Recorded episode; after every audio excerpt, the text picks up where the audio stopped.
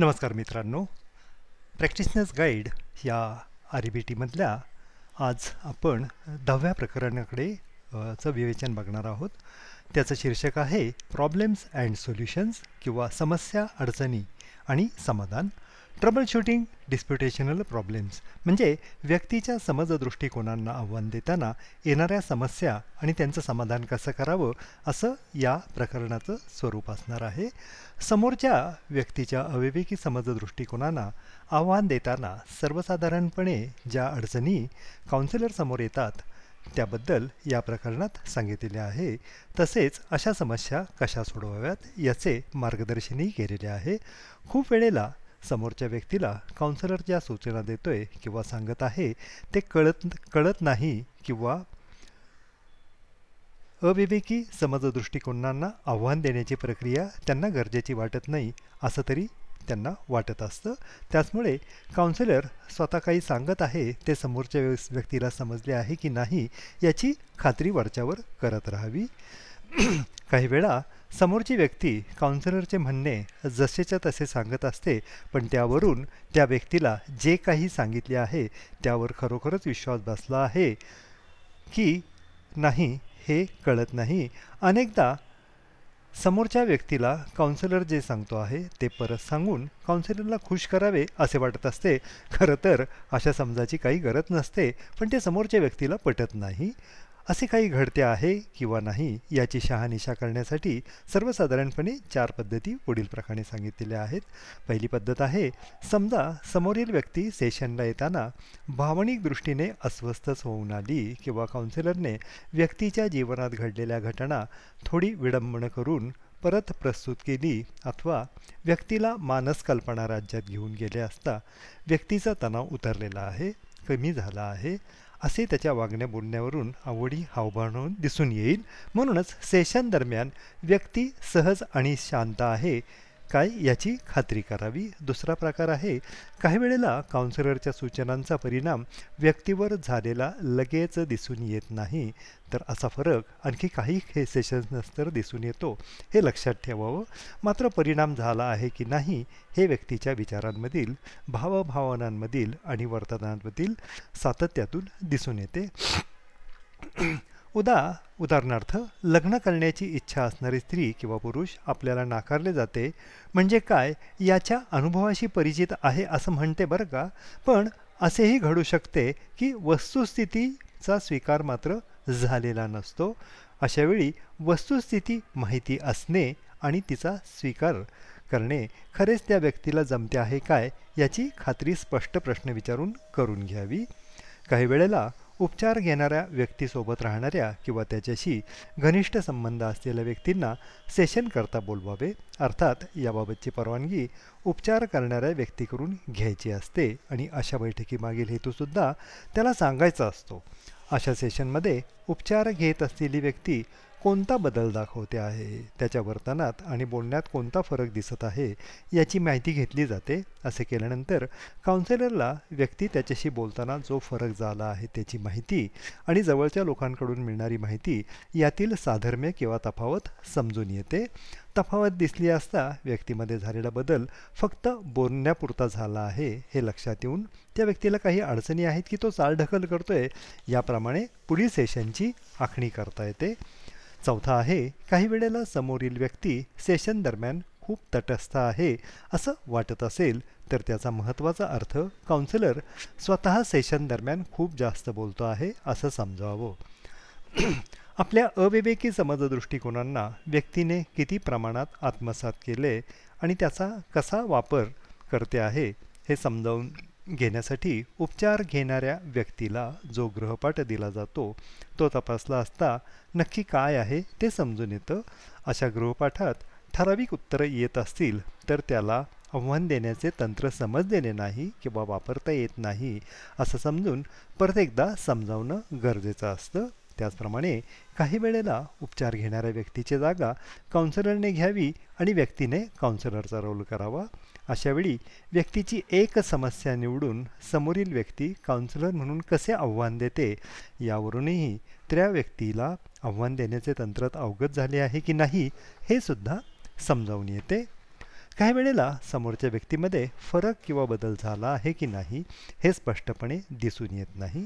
तसे त्याचे गैरसमज अजूनही टिकून आहेत की नाही हे त्याच्या बोलण्यातील काही शब्दांच्या निवडीवरून आणि वापरावरून समजू शकते. समजा मी बेकार आहे मला अमुक एक जमत नाही मिळत नाही करता येत नाही किंवा येणार नाही तसेच स्वतःच्या बाबतीत मी मला माझ्या अशा शब्दाने सुरू होणारे बोलणे होत असल्यास ते स्वतःला घटना प्रसंग परिस्थितीपासून अजूनही वेगळे करत नाहीत म्हणूनच त्रासदायक परिणामांचा सामना करत असेल हेच स्पष्ट होते. अशावेळी घटना प्रसंग आणि व्यक्ती यामध्ये कसा फरक करावा आणि असा फरक केला असता होणारे त्रासदायक परिणाम कसे कमी होतात हे व्यक्तीलाच परत एकदा समजावून सांगावे. त्याचप्रमाणे बोलण्याची पद्धत शब्द किंवा वाक्याम वाक्यांवर दिलेला जोर सुद्धा व्यक्तीवरी व्यक्तीवरील परिणामांकडे लक्ष वेधत असतो. एखादी स्त्री जर लग्नानंतर माझ्याकडे पुरुषाला देण्यासारखं काहीही नाही असे निरस तसेच तटस्थपणे सांगत असेल तर ती स्त्री अजूनही स्वतःकडे अविवेकी समजाने पाहते आहे याची खात्री होते. अशावेळी समोरील व्यक्तीला बोलण्या भावना आणण्याचा प्रयत्न करण्याची सूचना द्यावी. अनेक वेळा व्यक्ती त्याचा संपूर्ण विचार बोलताना व्यक्त करत नाही त्याऐवजी थोडक्यात विचार मांडतात ज्यामुळे ते बाळगत असलेला अविवेकी शिवसमज दृष्टिकोन उघड होत नाही. समजा ऑफिसमध्ये एखाद्या कर्मचाऱ्याला नवीन प्रोजेक्ट नक्की काय आहे याची माहिती देण्यासाठी समोर बोलावून सगळ्यांना सांगायला सांगितले आणि तो विचार करत असतो आहे असे तो काय विचार करतो? किंवा कोणता विचार करतो असे विचारले असता तो जर म्हणाला बाप रे किंवा अरे देवा आता मी काय सांगणार? असे म्हणाला असता त्याच्या भावना आणि दृष्टिकोन पुढील प्रमाणे असतील. बापरे हा शब्द भीती किंवा चिंता दर्शवतो तर देवाची आठवण होते म्हणजेच प्रसंग महाभयंकर आहे हेही समजते. आता मी काय सांगणार यातून व्यक्ती खूप काळजीत पडलेली असून काय सांगावे हेच त्याला सुचत नाही हे सुद्धा स्पष्ट होते. नकोशा प्रसंग परिस्थितीमध्ये त्याच्या मनाविरुद्ध ओढण्यात आलेले आहे. अशा समजाने त्याची चिंतातुरता वाढते आहे. हे सुद्धा स्पष्ट होते. व्यक्ती जेव्हा त्याचे अव्यक्त विचार भावना बोलत नाही तेव्हा त्याला कसे बोलते करावे यासाठी पुढील प्रकारची पद्धत वापरता येते. काउन्सिलरने विचारलेल्या प्रश्नाला किंवा कोणीही विचारलेल्या प्रश्नाला व्यक्तीने स्वतःच्या पद्धतीने व्यक्त करावे असा सल्ला दिला असता व्यक्ती बोलू लागते. उदाहरणार्थ नवीन प्रोजेक्टविषयी सगळ्यांना सांगा. अशा प्रसंगाला मलाच कळत नाही असा विचार करून उत्तर देण्याऐवजी मी काय सांगू शकतो असा विचार त्याच्यावरील दबाव कमी करतो. अशावेळी जेव्हा त्याला बोलायला प्रवृत्त केले जाते तेव्हा त्याचे अविवेकी समजदृष्टिकोन उघड होऊ लागतात. तुम्हाला सगळ्यांसमोर बोलायला सांगितले तेव्हा काय वाटले अशा प्रश्नाला व्यक्ती चिंता वाटू लागली असे उत्तर दिले असता घटना समजते आणि तिचा परिणामही कळतो. आता असे वाटण्यामागील समाजदृष्टिकोन काही प्रश्न विचारले असता पुढील प्रवास सोपा होतो. काउन्सिलर म्हणाला तुम्हाला नक्की काय सांगावे हे कळत नसल्याने चिंता वाटू लागली कारण? व्यक्ती म्हणते मी स्वतःचं हसं करून घेईल. मग काउन्सिलर म्हणाला तुम्ही स्वतःचं हसं करून घेतलेत तर? व्यक्ती म्हणते ते भयंकरच असेल. आरीबीटी उपचार पद्धतीचा वापर सुरू केल्यानंतर जरी प्रसंग समजला त्याचा व्यक्तीवर होणारा भावनिक आणि वर्तनातील परिणाम समजला आणि अगदी त्यामागील अविवेकी समज दृष्टिकोन शोधून त्याला आव्हान जरी दिलं तरी एक किंवा दोन सेशननंतर व्यक्ती बदलेल आणि फरक दिसू लागेल अशी अपेक्षा ठेवू नका. आपल्यापैकी प्रत्येकजण असे काही अविवेकी समजधारणा दृष्टिकोन आणि कल्पना फक्त बाळगतच नसतो तर त्यांचा वरच्यावर वापर करून सतत त्यांना पुष्टी देत असतो की ज्या आपल्या हाडीमाशी भिनलेल्या असण्याने त्यांचा वरच्यावर समाचार घ्यावाच लागतो. अपवादानेच एखादी व्यक्ती अशी असते जी एका सेशनमध्ये निमूटपणे आणि जागरूकपणे कामाला लागते आणि बदलत जाते. म्हणूनच प्रत्येक भेटीदरम्यान परत परत विवेकी समज दृष्टिकोनांची उजळणी करत जावे आणि अविवेकी समज दृष्टिकोनांना कसे आव्हान द्यायचे याचा पाढा वाचलेला बरा. उपचार घेणाऱ्या व्यक्तीला फक्त विवेकी व्यवहारी पर्याय काढून देऊ नका किंवा सांगत बसू नका तर त्याला त्याच्याच त्रास देणाऱ्या समज दृष्टिकोनांना आव्हान द्यायची सवय लावायला मदत करा. सुरुवातीला विवेकी व व्यवहारी पर्याय देणे अशी त्याची गरज असू शकते पण त्याचे जीवन तोच जगणार असल्याने वेळप्रसंगी त्याचे पर्याय त्याला काढावे लागणार आहेत. हे वास्तवही नजरेआड करता येणार नाही. म्हणूनच त्याची आव्हाने त्यानेच स्वतः कशी द्यावी इतके त्याला शिकवा आणि बाकीचं त्याचं त्याला शिकू द्या. महत्त्वाची सूचना व्यक्ती जेव्हा त्यांच्या स्वतःच्या प्रतिमा इमेज यांच्याशी संबंधित केंद्रीय अविवेकी समजदृष्टिकोनांच्या जवळ येतील तसतसे त्यांना आव्हान देण्याचे प्रकार अवघडत जाणार आहे. कारण समजून उमजून जाणून बुजून त्यांची मोडतोड आणि पुनर्बांधणी काही वेळेला त्यांच्या अस्तित्वाच्या पायालाच डळमळीत करते. अशावेळी आपले असणे आपले अस्तित्वच नष्ट होते की काय अशी भीती त्यांना वाटणं शक्य असतं. त्याचप्रमाणे मध्यवर्ती समजदृष्टिकोनांचा शोध फार कमी वेळा उघडपणे घेता येत असल्याने त्याबाबतचा उच्चार किंवा उल्लेख अस्पष्टपणे अडून आडून होणार आहे असेही घडते. अशावेळी त्या व्यक्तीच्या आत्मसन्मानाला धक्का न लावता त्याचं ऐकून घ्या आणि त्याच्या विश्वासाला धक्का लागणार नाही याची खबरदारी घेणं हे काउन्सिलरचे कौशल्य आणि कर्तव्य भावनेवर अवलंबून असते हे नेहमी लक्षात ठेवायचं असतं. अशा मध्यवर्ती अविवेकी समजदृष्टिकोनांना बरेच सेशन होऊन आणि व्यक्तीने भरपूर प्रमाणात व्यक्त झाल्यावरच हात घाला. मी नालायक आहे स्वार्थी आहे इतरांचा गैरफायदा घेणारा आहे किंवा इतरांवर अथवा स्वतःवरही विश्वास ठेवू शकत नाही अशी व्यक्ती आहे. असे बरेचसे उद्गार बाहेर आलेले असतात. त्याचंच असे समज दृष्टिकोन व्यक्तीला समज आल्यापासून बाळगलेले असल्याने त्याच्या वैयक्तिक अस्तित्वाचा कणासुद्धा असू शकतात. अशा मध्यवर्ती अविवेकी समजदृष्टिकोनांना हळुवारपणे नाकारा आणि व्यवहारी त्यां त्यांना व्यवहारी आव्हान द्या. त्यातील शब्दांमध्ये फेरफार करा त्यांची पुनर्मांडणी करा. त्यांच्यातील भयंकर भयंकरीकरण करण्याची पातळी कमी करा आणि मग व्यक्तीला काही काळ बदललेल्या समजासह व्यथित करू दिल्यानंतरच मगच त्यांची पुनर्बांधणी करा. समोरच्या व्यक्तीला शास्त्रीय पद्धतीने विचार कसा करावा? आपल्याला आवडलेली कल्पना वास्तविक आहे यासाठीचे पुरावे किंवा दाखले कसे शोधावेत? हे सुद्धा उपचार करताना शिकवणं गरजेचं असतं. अविवेकी समजांच्या जागी विवेकी समज बसवले म्हणजे उपचार पूर्ण होत नाहीत. व्यक्ती जोपर्यंत स्वतःहून स्वतःच्या समज दृष्टिकोनांना प्रश्न रूपाने पारखत नाहीत तोपर्यंत अशी सवय त्यांच्या आयुष्यातील इतर प्रसंग परिस्थितीमध्ये त्या वापरू शकत नाहीत. आणखी एक आव्हान देण्याची व्यर्थ आणि फुटकळ पद्धत काउन्सिलर वापरत असतो. ती म्हणजे जेव्हा कधी तो व्यक्तीच्या तोंडून आवश्यकता व्हायलाच पाहिजे झालंच पाहिजे आणि महाभयंकर असे शब्द ऐकतो तेव्हा घाईने पुरावा मागतो अशा प्रकारची असते.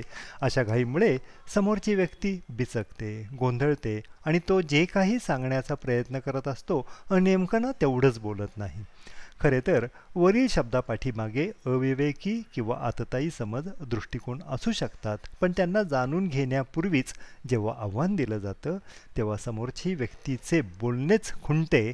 उपचार करताना काउन्सिलरने एक बाब लक्षात ठेवावी की शब्द बरेचदा दिशानिर्देशक असू शकतात. मात्र संपूर्ण विचार ऐकल्याशिवाय ते नेमकी कोणती दिशा दाखवत आहेत?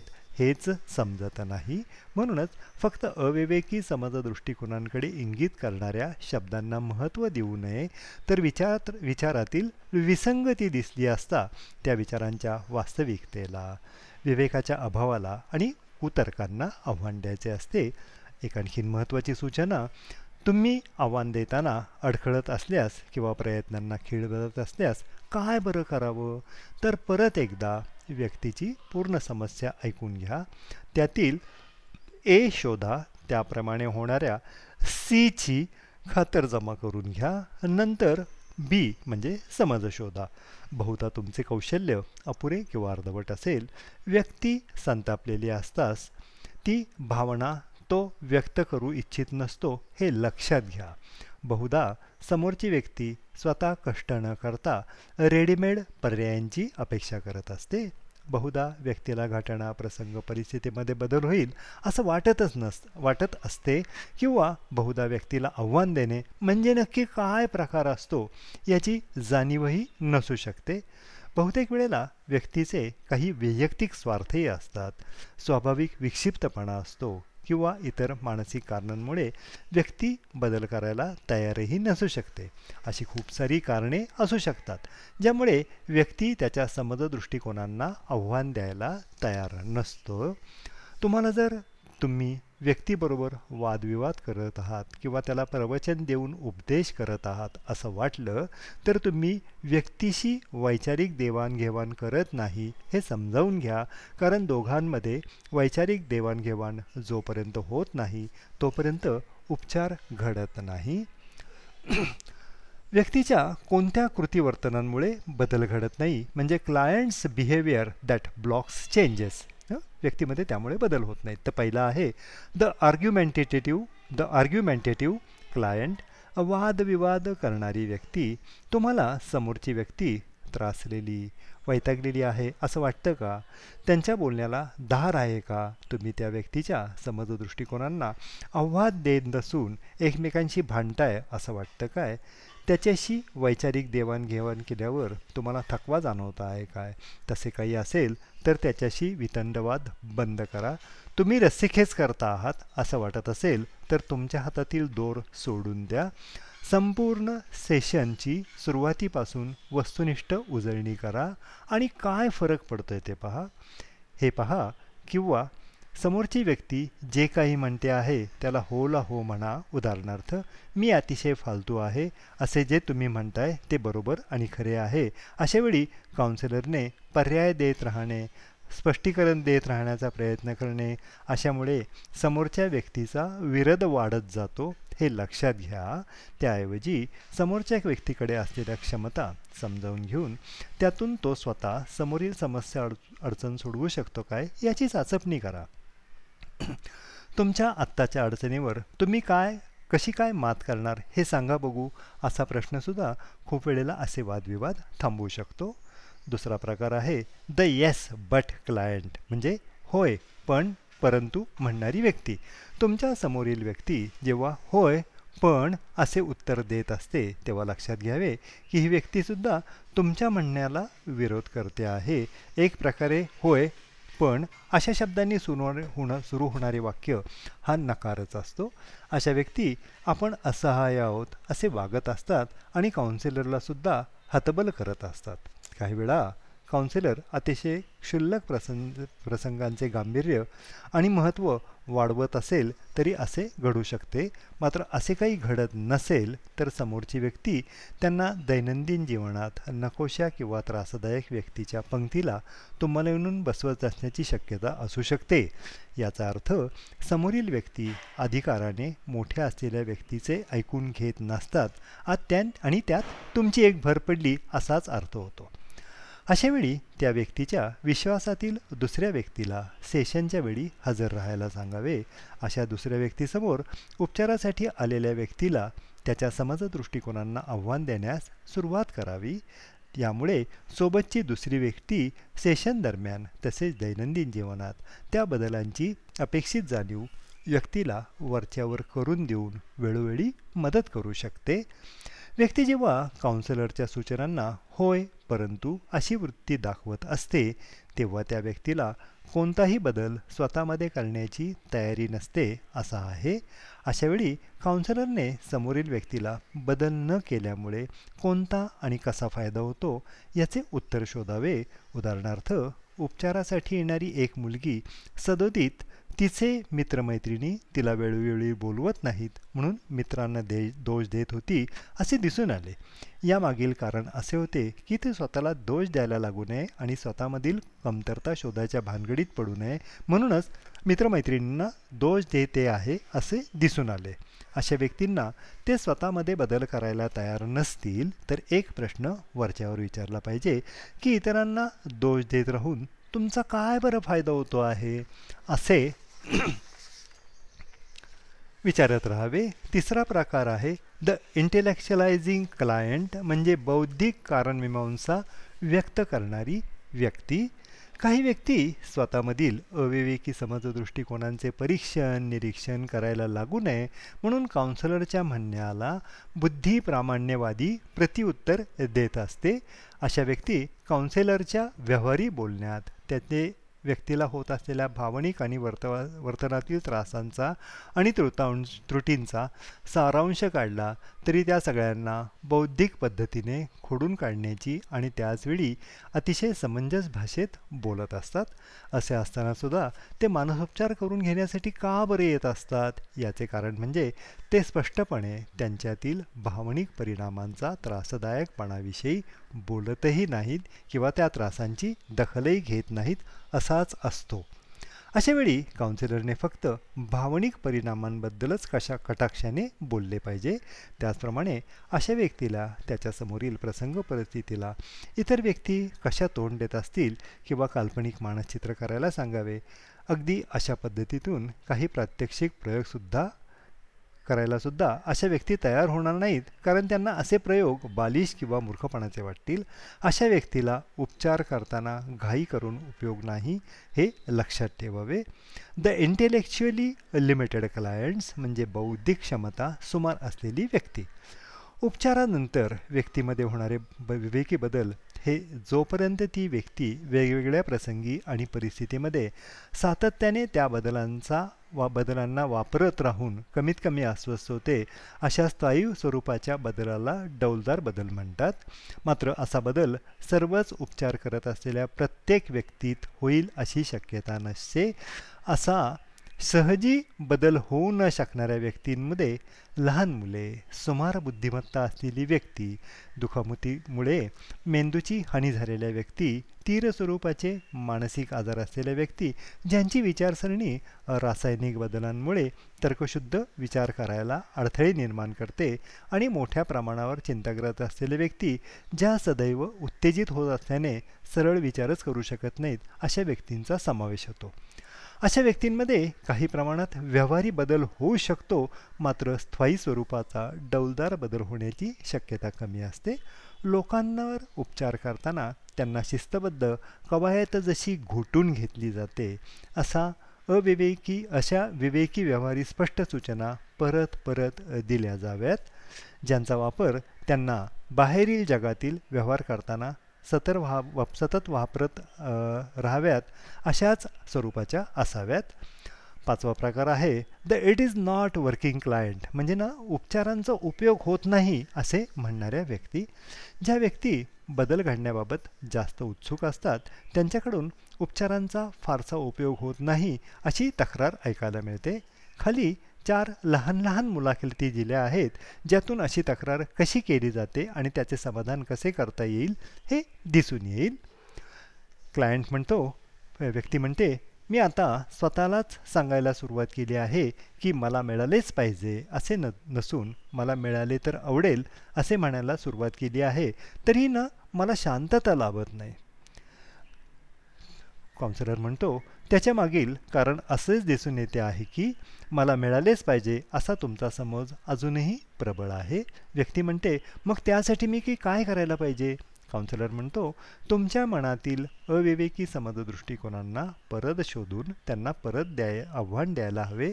स्वतःलाच विचारा जे मिळालेच पाहिजे त्याचा पुरावा कुठे आहे?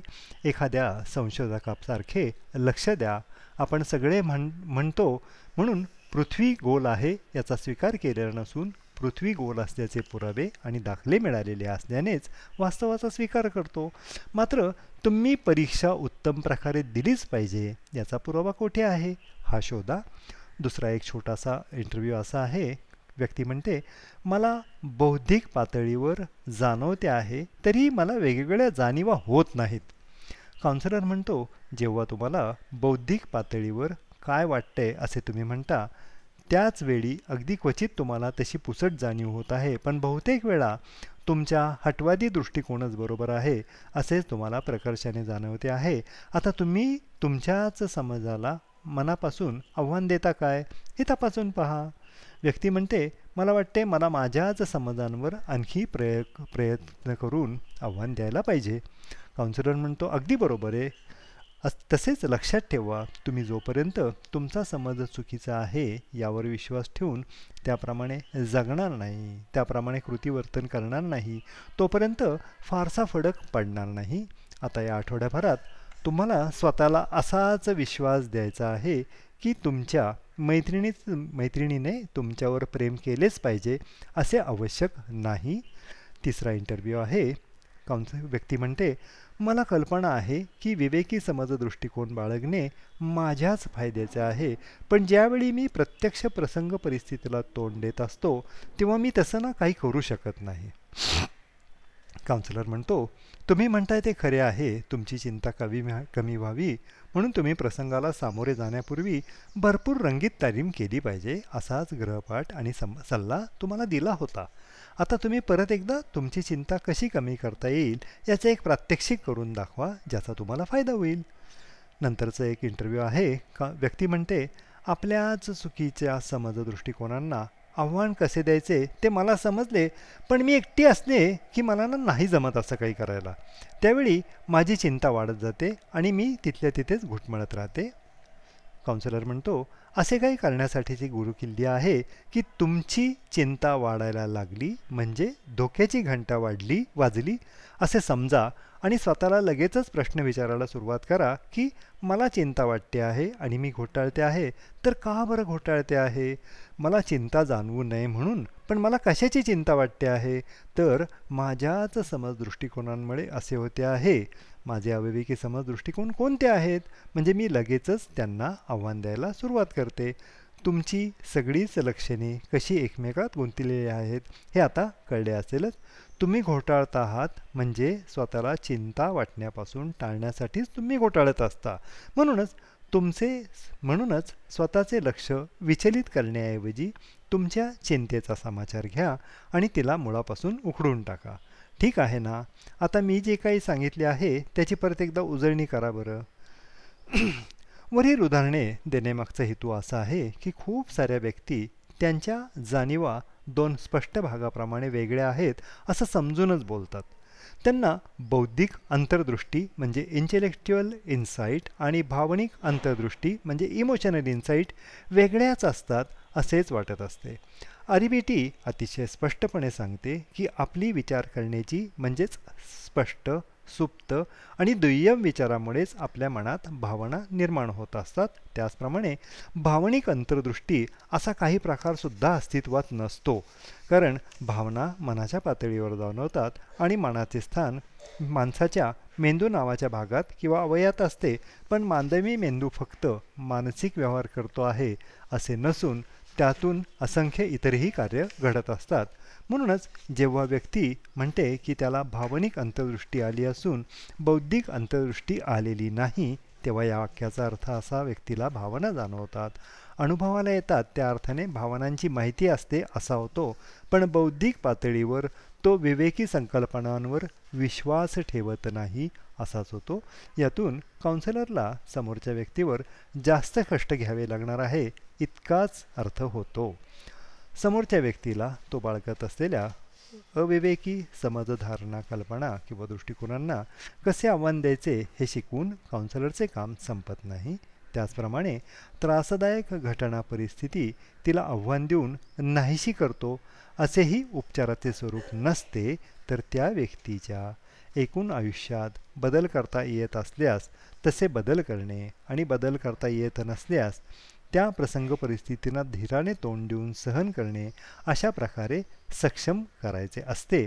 म्हणूनच आपले अहित होईल अशा समाजांना त्यामुळे निर्माण होणाऱ्या त्रासदायक विचारभावनांना स्वतःचेच नुकसान करतील अशा कृती वर्तनांना सतत आव्हान देत राहणे आणि अशी प्रक्रिया सेशनच्या दरम्यान आणि बाह्य जगात सुरू ठेवणे असे कार्य अव्याहतपणे सुरू ठेवायचे असते असेही शिकवावे लागते. कॉशन्स म्हणजे सावधगिरीच्या सूचना. उपचार घेणाऱ्या व्यक्तीला जेव्हा जा त्रास जाणवणाऱ्या त्रासदायक भावनांवर ताबा मिळवता येतो त्यांच्यात बदल करता येतो तेव्हा एक सावधगिरी बाळगण्याची सूचना द्या. त्याने जे कौशल्य आत्मसात केले आहे त्यामुळे त्याने स्वतःकडून काहीही करताना परिपूर्णतेचा हट्ट किंवा आग्रह धरू नये. समजा एखादी व्यक्ती त्याच्या संतापावर ताबा मिळवू शकली आणि तसे ती करू शकत असेल त्या व्यक्तीला विचारा की यापुढे किती काळ तुम्हाला संताप येणार नाही असं वाटतं? या सावधगिरीमुळे व्यक्ती संताप निर्माण होईल अशी शक्यता जमेला धरू लागते. असा प्रश्न विचारण्याचा हेतू व्यक्तीचा हिरमोड करावा असा नसून काही प्रसंगी व्यक्ती अनावधानाने जुन्या अविवेकी समजांना प्रत्येकदा जवळ करण्याची शक्यता असते याची जाणीव व्हावी म्हणून असते. असा प्रश्न विचारताच नाही किंवा जाणीव विचारत विचारताच नाही किंवा जाणीव करून दिली नाही तर पुढे कधी तर अशी व्यक्ती संतापली तर आपण कुचकामी आहोत अशा समजाने स्वतःच्या समज विचारांना आव्हान देण्याच्या भानगडीत पडणार नाही याचा अर्थ त्याने बदल करण्यासाठी जी आर्थिक तसेच भावनिक किंमत चुकवली होती जे श्रम घेतले होते आणि जो वेळ दिला होता तो पाण्यात गेला असाच प्रकार असतो. आरिबीटीचं एक केंद्रीय सूत्र वेळोवेळी हेच सांगायचा प्रयत्न करते की सर्वच व्यक्ती अनेकदा विवेकाने आणि अविवेकाने विचार करतच असतात. फार तर आपण प्रयत्नपूर्वक जास्तीत जास्त प्रसंगी विवेकी विचारांची कास धरू शकतो. मात्र आपण कायमच विवेकी पद्धतीने विचार करू शकतो किंवा केला पाहिजे असं मात्र सहसा घडत नाही. तशी अपेक्षा खरं तर ती मागणीच असते. ठेवणे हा सुद्धा भ्रमच असतो. त्याचप्रमाणे काही वेळेला व्यक्तीचे कृतीवर्तन टोकाच्या भावनेप्रमाणे होते किंवा त्याने तसे करावे याचे सुद्धा अनेक फायदे असतात. असे फायदे प्रसंगी जरूर करून घ्यावेत. यालाच निवडक कृ प्रसंग कृतीवर्तनातील पवित्रे म्हणजे बिहेवियरल पवित्रे किंवा बिहेवियरल स्ट्रॅटेजीज असे म्हणतात. असे पवित्रे चार प्रकारचे असतात. काही काही व्यक्ती काही वेळेला भिडस्त म्हणजे सबमिसिव्ह होऊ शकते काही वेळेला तटस्थ म्हणजे पॅसिव्ह होऊ शकते काही वेळेला आक्रमक म्हणजे ॲग्रेसिव्ह होऊ शकते आणि खूप वेळेला ठाम आग्रही म्हणजे ॲसर्टिव्हसुद्धा होऊ शकते. या पवित्र्यांचा फायदा असा असतो की व्यक्ती त्याच्या केंद्रस्थानी विवेकी समज दृष्टिकोन बाळगत असली तरी त्याच्या महत्त्वाच्या अपेक्षापूर्तीसाठी त्याच्या हिताचे अधिकारांचे रक्षण करण्यासाठी त्याच्यावर किंवा त्याच्या जवळच्या व्यक्तीवर होणाऱ्याला होणाऱ्या अन्यायाला थोपविण्यासाठी अशा अनेक प्रसंगी प्रसंगी त्यांचा वापर करून स्वतःचे हितरक्षण आणि काही प्रसंगी अस्तित्वाचे रक्षण करू शकते. वरीलपैकी कोणताही पवित्रा हा फार थोडा काळासाठी वापरण्याचा असल्याने त्याच्यावर अस्वस्थता निर्माण होऊन होईल इतपत परिणाम होत नाहीत. कार्यभाग संपला असता व्यक्ती दैनंदिन व्यवहार सुरळीतपणे करू शकते. फक्त असा पवित्रा म्हणजेच व्यक्तीला त्रासदायक अशी पूर्वीची वृत्ती प्रत्येकदा कार्य कार्यरत होत नाही ना इतकी सावधगिरी मात्र बाळगावी लागते. काही वेळेला व्यक्ती त्याच्या व्यक्ती त्याच्याकडून ज्या प्रकारे अपमानास्पद त्रासदायक सामाजिक वर्तन घडते त्याप्रसंगी जाणवणाऱ्या भावनांची जबाबदारी घेते. एका जोडप्याचे वैवाहिक तणाव जोडप्याम जोडप्यामध्ये वैवाहिक तणाव निर्माण झाला असता त्यातील पुरुष त्याच्या वैवाहिक संबंधाबद्दल काहीही बोलणे नाकारतो. त्याचप्रमाणे त्याच्यात काही बदल घडले असता परिस्थितीमध्ये सुधारणा करायला तो तयार नसतो. त्याचवेळी त्याच्या पत्नीला बेडेवाकडे बोलवून आणि त्रासदायक प्रकारे वागून पार चिडीला आणतो. त्याच्याकडे चौकशी केल्यावर तो स्वतःच्या कृतीवर्तनाचे समर्थन पुढीलप्रमाणे करत होता. त्याच्या पत्नीसमोर असलेल्या जबाब समस्यांची जबाबदारी तिची स्वतःची आहे. त्याचप्रमाणे मी ज्या प्रकारच्या प्रतिक्रिया देतो आहे त्याची जबाबदारीसुद्धा तिचीच आहे. याउलट त्याची पत्नी त्याच्या वर्तनाचे मूल्यमापन विवेकी पायावर करत होती आणि तिला जाणवणारी चिडचिड ही योग्य भावनिक परिणाम दाखवणारी योग्य प्रतिक्रिया होती. स्वतः काउन्सिलरसुद्धा या मताशी सहमत होता. खरे तर या जोडप्याला जोडप्यापैकी पतीला आरिबेटीची सूत्रे चांगली जरी अवगत झाली होती तरी विवेकी विचार समज बाळगणारी व्यक्तीसुद्धा नकारार्थी भावना जेव्हा अनुभवत असते तेव्हा त्रासदायक परिस्थितीमध्ये बदल करण्याची जबाबदारीसुद्धा त्याचीच असते. खरे तर पती पत पती जर पत्नीच्या मनात भावनिक अस्वस्थता निर्माण करत नसला तरीही परिस्थिती चिघळवण्यात त्याचा सहभाग असल्याने त्यांचे वैवाहिक संबंध सुधारण्यासाठी त्याची वैयक्तिक जबाबदारी तो झटकून टाकू शकत नाही. आरबीटी स्पष्टपणे असे सांगते की परिस्थिती त्रासदायक व्हायला वैवाहिक संबंधातील एक व्यक्ती जरी जबाबदार नसली तरीही परिस्थिती सातत्याने त्रासदायक ठेवणारी व्यक्तीसुद्धा त्याच्या कृतीवर्तनाने त्रासदायक परिस्थिती टिकवून ठेवायला जबाबदार असते. त्या पुरुषाने त्याच्या पत्नीचे त्याच्या कृतीवर्तनाविषयी त्याच्या पत्नीने त्याच्या कृतीवर्तनाविषयी कोणताच आक्षेप घेऊ नये अशी त्याची मागणी होती कारण ते त्याचे वैयक्तिक स्वातंत्र्य आहे. अशा आरिबीटीच्या सूत्राचा तो दाखला देत होता. अशा परिस्थितीमध्ये काउन्सिलरने त्या पतीला दिलेला सल्ला पुढील प्रकारचा होता. विवाह विवाह हा एक सामाजिक संस्कार किंवा भागीदारी असल्याने तसेच त्यातील व्यक्तींनी जरी नीतिमत्तेला धरून जबाबदारीने वर्तन केले नाही तरी वैयक्तिक संबंध सुरळीत आणि समाधानकारक ठेवण्यासाठी दोन्ही व्यक्तींनी नीतीला धरून जबाबदार वर्तन करणे दोघांच्या फायद्याचे असते. अरिबिटे असेच सांगण्याचा प्रयत्न करते की त्या त्यावेळी समाजात वापरात असलेल्या किंवा प्रचलित चालीरीतीप्रमाणे राहणे हे प्रत्येक व्यक्तीच्या समाधानी आणि आनंदी अस्तित्वासाठी उपयुक्तच असते. वरील उदाहरणातील व्यक्ती आरिबिटीच्या तत्वांचं उल्लंघन जरी करत होती तरी एका वास्तविकता आपण सगळ्यांनी लक्षात ठेवणं गरजेचं असते. इतरांमध्ये निर्माण होणाऱ्या भावनांना आपण खूप वेळेला जबाबदार नसतो अशी वस्तुस्थिती असते. एखादी व्यक्ती एखादा प्रसंग घटना घडण्यासाठी किंवा परिस्थिती निर्माण होण्यासाठी जबाबदार असते मात्र त्याच्या कृतीवर्तनाने तो इतरांमध्ये भावनिक अस्वस्थता किंवा उलतापालत घडण्यास जबाबदार नसतो. बरेचदा इतरांना आपले वर्तन आवडत नसते किंवा आवडणार नाही पण इतर व्यक्ती त्यातून काय अर्थ काढत आहेत हा त्यांचा समज दृष्टिकोन त्यांच्या मनात अस्वस्थता निर्माण करत असतो. म्हणूनच व्यक्तीला कोणीही कोणाच्या मनात अस्वस्थता निर्माण करू शकत नाही या वास्तवाची स्पष्ट जाणीव असेल तर काही वेळेला अशी जाणीव असणारी व्यक्ती जेव्हा त्याच्याच कृत्यामुळे अपराधीपणाची भावना बाळगते अशा भावनेला आव्हान देणं सोपं होतं. व्यक्ती म्हणते तो अस्वस्थ झाला म्हणून मला आपण अपराधी आहोत असं वाटलं. काउन्सिलर म्हणाला आता थोडं थांबा. तुम्ही प्रत्येक गोष्टीचा दोन्ही बाजूने फायदा घेऊ शकत नाही. जर तुमच्या मनात निर्माण झालेल्या अस्वस्थतेला तुम्हीच जबाबदार आहात हे तुम्हाला मान्य असेल तर दुस तर दुसरी व्यक्तीसुद्धा त्याच्यातील अस्वस्थतेला जबाबदार असते.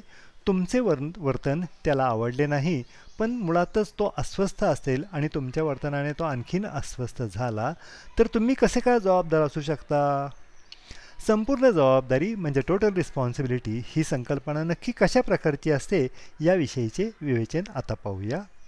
इतरांच्या कोणत्याही समस्या अडचणीकरता तुम्ही जबाबदार आहात किंवा त्यांना दूर करणे ही तुमची जबाबदारी आहे असं तुम्हाला वाटतं का? एखाद्या लहान मुलामुलीची जबाबदारी काही प्रमाणात घेणे वास्तवाला धरून असू शकते पण समजा तुमचे कायद्याने सज्ञान असलेले मूल जर व्यसनाधीन झाले तर मात्र तुमची वृत्ती आणि दृष्टिकोन पुढील प्रकारचा असावा. तो व्यसनाधीन झालाय ही बाब मला आवडलेली नाही तरी त्याच्यात बदल करण्याचा प्रयत्न मी करणार आहे. मात्र शेवटी एक गोष्ट मला स्वीकारली पाहिजे की त्याच्या वर्तनावर माझा ताबा नसणार आहे. म्हणूनच त्याच्या वसन व्यसनाधीनतेचे जे परिणाम होणार आहेत ते त्याचे त्यालाच भोगावे लागते. मात्र दोन प्रौढ व्यक्तींमध्ये जेव्हा अशा प्रकारची परिस्थिती निर्माण होते अशावेळी एक वेडगळ समज बळावू शकतो. तो म्हणजे मी अमुक अमुक केले किंवा तसे वागलो तर तो आनंदी होईल. पण त्याला हवे तसे वागलो नाही तर तो खूप दुःखी किंवा अस्वस्थ होईल. म्हणूनच तर तो कमीत कमी अस्वस्थ व्हावा. अशाच कृती किंवा वर्तन मला करावे लागेल ही संकल्पना का बरं चुकीची आहे? वरील संकल्पना कशी चुकीची आहे? हे एका उदाहरणावरून लक्षात येईल. एका अनाथ पण विधवा स्त्रीला एक तीन चार वर्षांची मुलगी असते. तिच्या पतीचे निधन झाल्यानंतर तिला त्याच्याच ऑफिसमधील नोकरीही मिळते. ती ती स्त्री आपली मुलगी आणि विधवा सासूसोबत राहत असते. तिच्याच ऑफिसमधील एका सहकार्याशी तिचे प्रेमसंबंध जुळतात आणि तो स्वतः बदली होऊन मोठ्या शहरात राहत असतो. त्यांचे एकमेकांशी असलेले संबंध चांगले असल्याने तो तिला तिच्या मुलीसह त्याच्या घरी बोलावतो. जेणेकरून त्याचे वडील या स्त्रीला आणि तिच्या मुलीला सून आणि नात या स्वरूपात पाहू इच्छित असतात. ती ती जेव्हा तिच्या सासूला या घडामोडीविषयी सांगते तेव्हा तिची सासू भडकते आणि तिला म्हणते की तू इतकी उठखळ उठवळ आणि बदफैली असशील असे वाटले नव्हते. तुझ्या नवऱ्याला म्हणजेच माझ्या मुलाला जाऊन जेमतेम वर्षसुद्धा झालेले नाही तरी अशी थेरं करायला तुला लाज कशी वाटत नाही? माझ्या नातीला अनोळखी ठिकाणी घेऊन जायची तुझी हिंमतच कशी होते? ते ऐकल्यावर त्या विधवा स्त्रीला स्वतःची खूप लाज वाटली आणि तिला अपराधी भावनेने पछाडले. त्याचप्रमाणे आपण अगदी नालायक आहोत असेही तिला वाटू लागले. ती जेव्हा काउन्सिलरकडे आली तेव्हा पुढील प्रकारच्या उपचारातून तिला मार्गदर्शन करे गेले. काउन्सिलर म्हणाला आपण एक प्रयोग करू तू ठरल्याप्रमाणे जाणार आहेस असे काल्पनिक प्रसंग तयार करून आत्तापर्यंत जे काही तुझ्या सासूने तुला सांगितले आणि तू त्यामुळे तुला ज्या भावना जाणवल्या त्यांचा अंतर्भाव या प्रयोगात करून ते कल्पनाचित्र मला सांग. ती स्त्री त्याप्रमाणे प्रयोग करते. मग काउन्सिलर म्हणतो खूपच छान. याचा अर्थ तुझ्या सहकाऱ्यांच्या कुटुंबियांना भेटण्याची तुझी योजना ही इतर कोणताही अस्वस्थ इतर कोणालाही अस्वस्थ करू शकेल अशी नाही. हेच सिद्ध होतं. तुझ्या सासूचा तोल जाण्यामागील कारण हा प्रसंग नसून अशा प्रसंगी तिने जे तर्क काढले अनुमान काढले त्यांच्यामुळे घडले तसेच तिचे समज दृष्टिकोन ती बाळगते आहे त्याचमुळे ती अस्वस्थही झाली आणि संतापली आहे. तुझी सासू प्रचंड अस्वस्थ आहे या वस्तुस्थितीला तू जबाबदार नाही हेच यातून स्पष्ट होते. आरिबीटीच्या तत्त्वज्ञानाप्रमाणे पहिले तर या स्त्रीला जाणवणारी नीतिमत्तेबाबतची अनिश्चितता स्पष्टपणे दिसून येते. कोणत्याही निर्णयाला येताना जर आपल्या आपण स्वतःचे हित आणि सामाजिक हित यांना समान महत्त्व देणार असलो तर वरील स्त्रीला ज्या टोकाच्या अस्वस्थ करणाऱ्या भावना जाणवल्या त्यांचा अनुभव नक्कीच येतो. काही प्रसंगी किंवा परिस्थितीमध्ये अशी निवड करता येत नाही हे समजावून सांगण्याचे काम काउन्सिलर करत असतो. अशावेळी व्यक्तीने काय करावं? एकतर तिने घरातच थांबून सासूला खुश करावं किंवा लग्न करू इच्छिणाऱ्या सहकाऱ्याच्या घरी जाऊन स्वतःला खुश करावं. मात्र ती आपल्या सासूच्या भावनांची संपूर्ण जबाबदारी घेणार असेल तर ती घरीच थांबेल. याला म्हणतात total responsibility of self and others तर ती घरीच थांबेल. मात्र तिला तिची सासूच कशी स्वतःला अस्वस्थ करून घेत आहे याची जाणीव झाली तर मात्र येणारा अनुभव. या गुंत्यावर वेगळा प्रकाश टाकेल आणि ती स्त्री अशा पर्यायांची निवड करेल जो नीतिमत्तेला धरून विवेकी असेल. याचा अर्थ आरिबीटी व्यक्तीला इतरांच्या भावनांचा अनादर करा किंवा त्यांच्याकडे दुर्लक्ष करा अशी शिकवण देत नाही. मात्र संपूर्ण जीवनाला कलाटणी देणाऱ्या प्रसंगाला तोंड देताना जर व्यक्ती इतरांना काय वाटेल याची संपूर्ण जबाबदारी घेऊन निर्णय घेणार असेल तर असा निर्णय सर्वसाध साधारणपणे अवास्तविक आणि व्यक्तीला वैयक्तिक पातळीवर सुद्धा अस्वस्थ करणारा असू शकतो. आरिबिटीचे ध्येयसुद्धा असेच आहे की इतरांशी सौदार्यपूर्वक संबंध ठेवा मात्र त्याचवेळी इतरांच्या अवास्तविक मागण्यांना किंवा हट्टांना बळी पडू नका. बळी पडू नका. समोरच्या व्यक्तीला काही वेळेला त्याच्या समस्यांसारख्याच इतरांच्या समस्यांमध्ये साधर्म्य दाखवणारे दाखले किंवा दृष्टांत बरेच काही शिकवून जातात अशा दाखल्यांचा वापर व्यक्तीने दैनंदिन व्यवहार करताना वापरून वेगवेगळे पर्याय कसे काढता येतात याची स्पष्ट जाणीव होण्यास मदत करतात.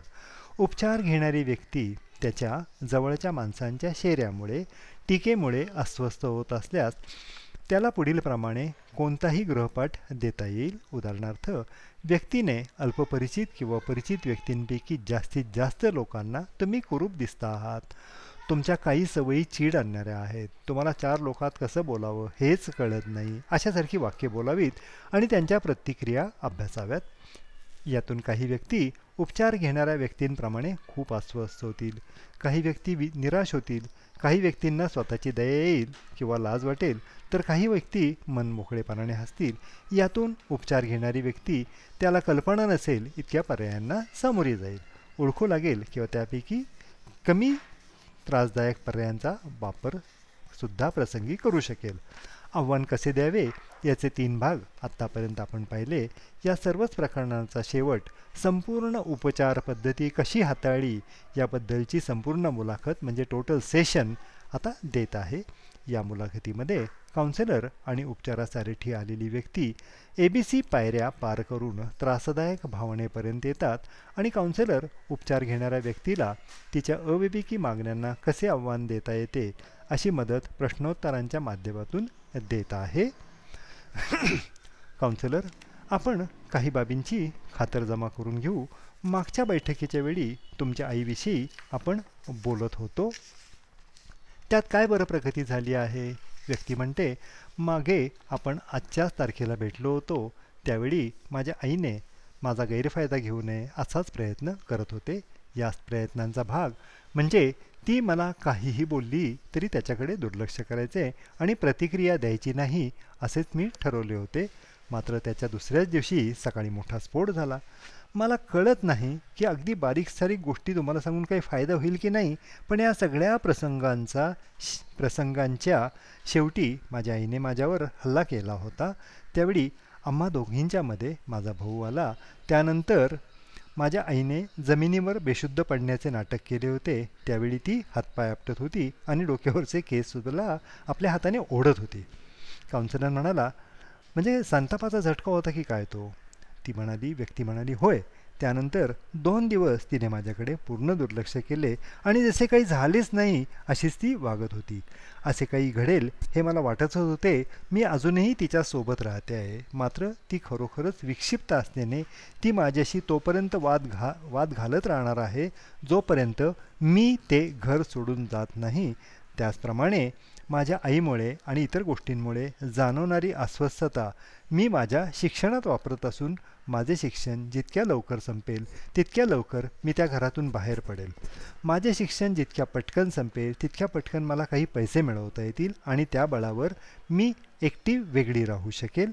मी एकटी राहायला लागल्यावर माझ्या सगळ्या अडचणी संपतील. असे जरी होणार नसले तरी बऱ्याच त्रासदायक गोष्टींपासून माझी सुटका होणार असल्याने मी फक्त अभ्यासावर भर देऊन घरच्या परिस्थितीतून बाहेर निघणार आहे.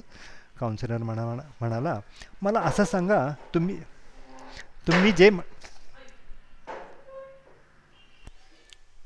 काउन्सिलर म्हणाला मला असे सांगा तुम्ही जे म्हणता आहात त्यामुळे तुमचा काही फायदा होतोय की नाही?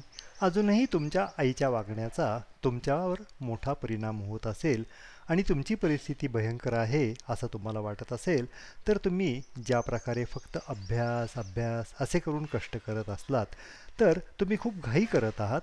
तुम्ही बहुतेक स्वतःला असे म्हणत असाल की मला घाई केली पाहिजे घाई केली पाहिजे. कारण धोका अजूनही खूप न जवळ आहे. असं काही घडतं आहे का हो? तुम्ही अभ्यासाला बसता तेव्हा तुम्ही काहीतरी चांगले काम करता आहात. असं तुम्हाला खरोखरच वाटतंय का? मुलगी म्हणाली खरे तर. काउन्सिलर म्हणाला की की तुम्ही खूप घाईत काम करत आहात. मुलगी म्हणाली खरे तर ना मी खूप घाई करते आहे. मी घाई केले पाहिजे. म्हणजे या त्यामुळे मी या परिस्थितीतून लवकर बाहेर निघेल असाच मी विचार करते आहे. माझ्या आईच्या बेभरोशाच्या वर्तनामुळे मी असा विचार करते आहे मी सरळ सरळ असे म्हणतच नाही की तू खरे तर मला मला आवडत नाहीस म्हणूनच तू माझ्यासमोर नसशील तितके चांगले. मात्र जेव्हा ती खूप चिडलेली असते तेव्हा ती कधीकधी म्हणते तर काही वेळेला तिच्या वागणीतून तसाच अर्थ निघत असतो. काउन्सिलर म्हणाला खरे तर आपण एखाद्या व्यक्तीला आवडत नसलो तर त्याच्या आसपास राहावेसे राहणे नकोसे वाटणं स्वाभाविक आहे आणि साहजिकही आहे. आपण मागच्या सेशनमध्ये या विषयावर बोललो होतो. ती खरे तर तिला वेगळ्या प्रकारे वाग तीन वेगळ्या प्रकारे वागते जे नकोसे वाटते. काही वेळेला तू माझ्यासमोर नकोच असतेस त्यामुळे तू हे घर सोडून जाशील तर बरे होईल असे म्हणते. तर तिच्या काही टीका सूचक असतात आणि काही वेळेला कोणतीही प्रतिक्रिया देत नसेल अशाच असतात. तरीही तू प्रतिक्रिया देतेस कारण अशा शब्दांबाबत तू हळवी झालेली आहेस म्हणूनच त्यांना मनाला लावून घेतेस. ती मुलगी म्हणाली खरे तर मी अशा शब्दांना वेगळे करायचा प्रयत्न करते. तुमच्याबरोबर इतकी सेशन झालेली असल्याने माझ्या समस्यांकडे आता वास्तविक पद्धतीने बघायला मी शिकलेले आहे. तरीही आईची बडबड जेव्हा सुरू होते तेव्हा मला जाणवणारा दुखावा वाढतो आणि संतापाने मी बेभान होते.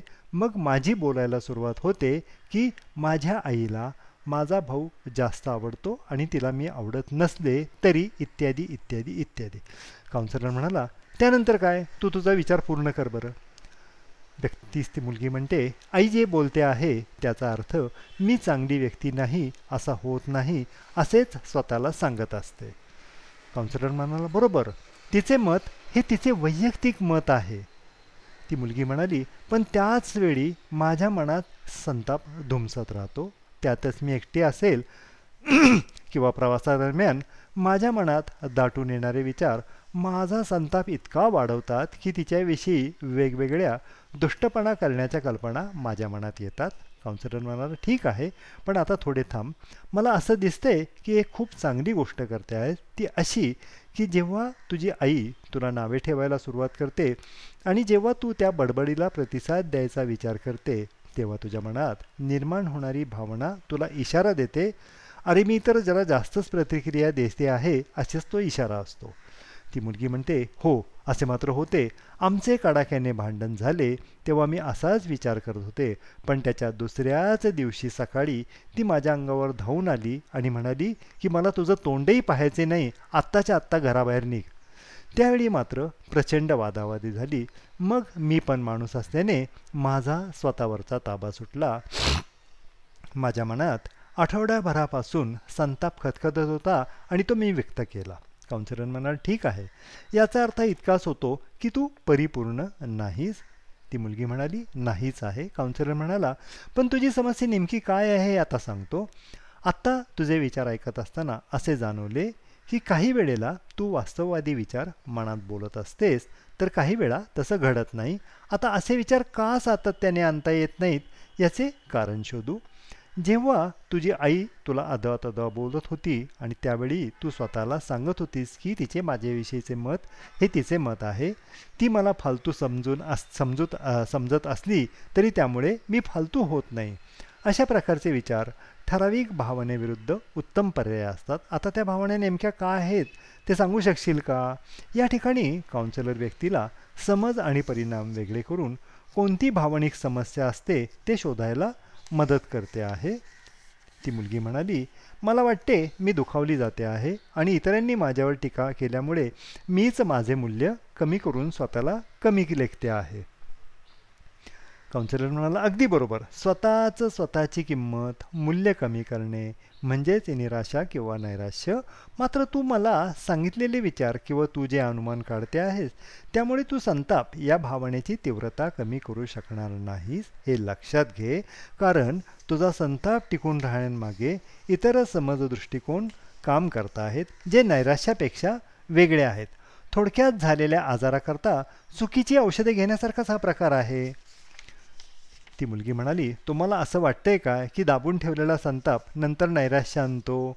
मी असं काहीतरी वाचलं आहे म्हणून विचारलं. काउन्सिलर म्हणाला मी सुद्धा तसे तर मी सुद्धा ऐकले आहे. आपण थोडा वेगळ्या प्रकारे तुझ्या अडचणीकडे पाहू. मला स्पष्टपणे वाटते की व्यक्त केलेला संताप हा दाबून ठेवलेल्या संतापापेक्षा चांगला असतो. मात्र असे वास्तवात घडत नाही. संतापावर ताबा मिळवायचा असेल तर तो व्यक्त करा किंवा दाबून ठेवा अथवा तुम्ही संतापाचे झटके दाखवा किंवा दाखवू नका.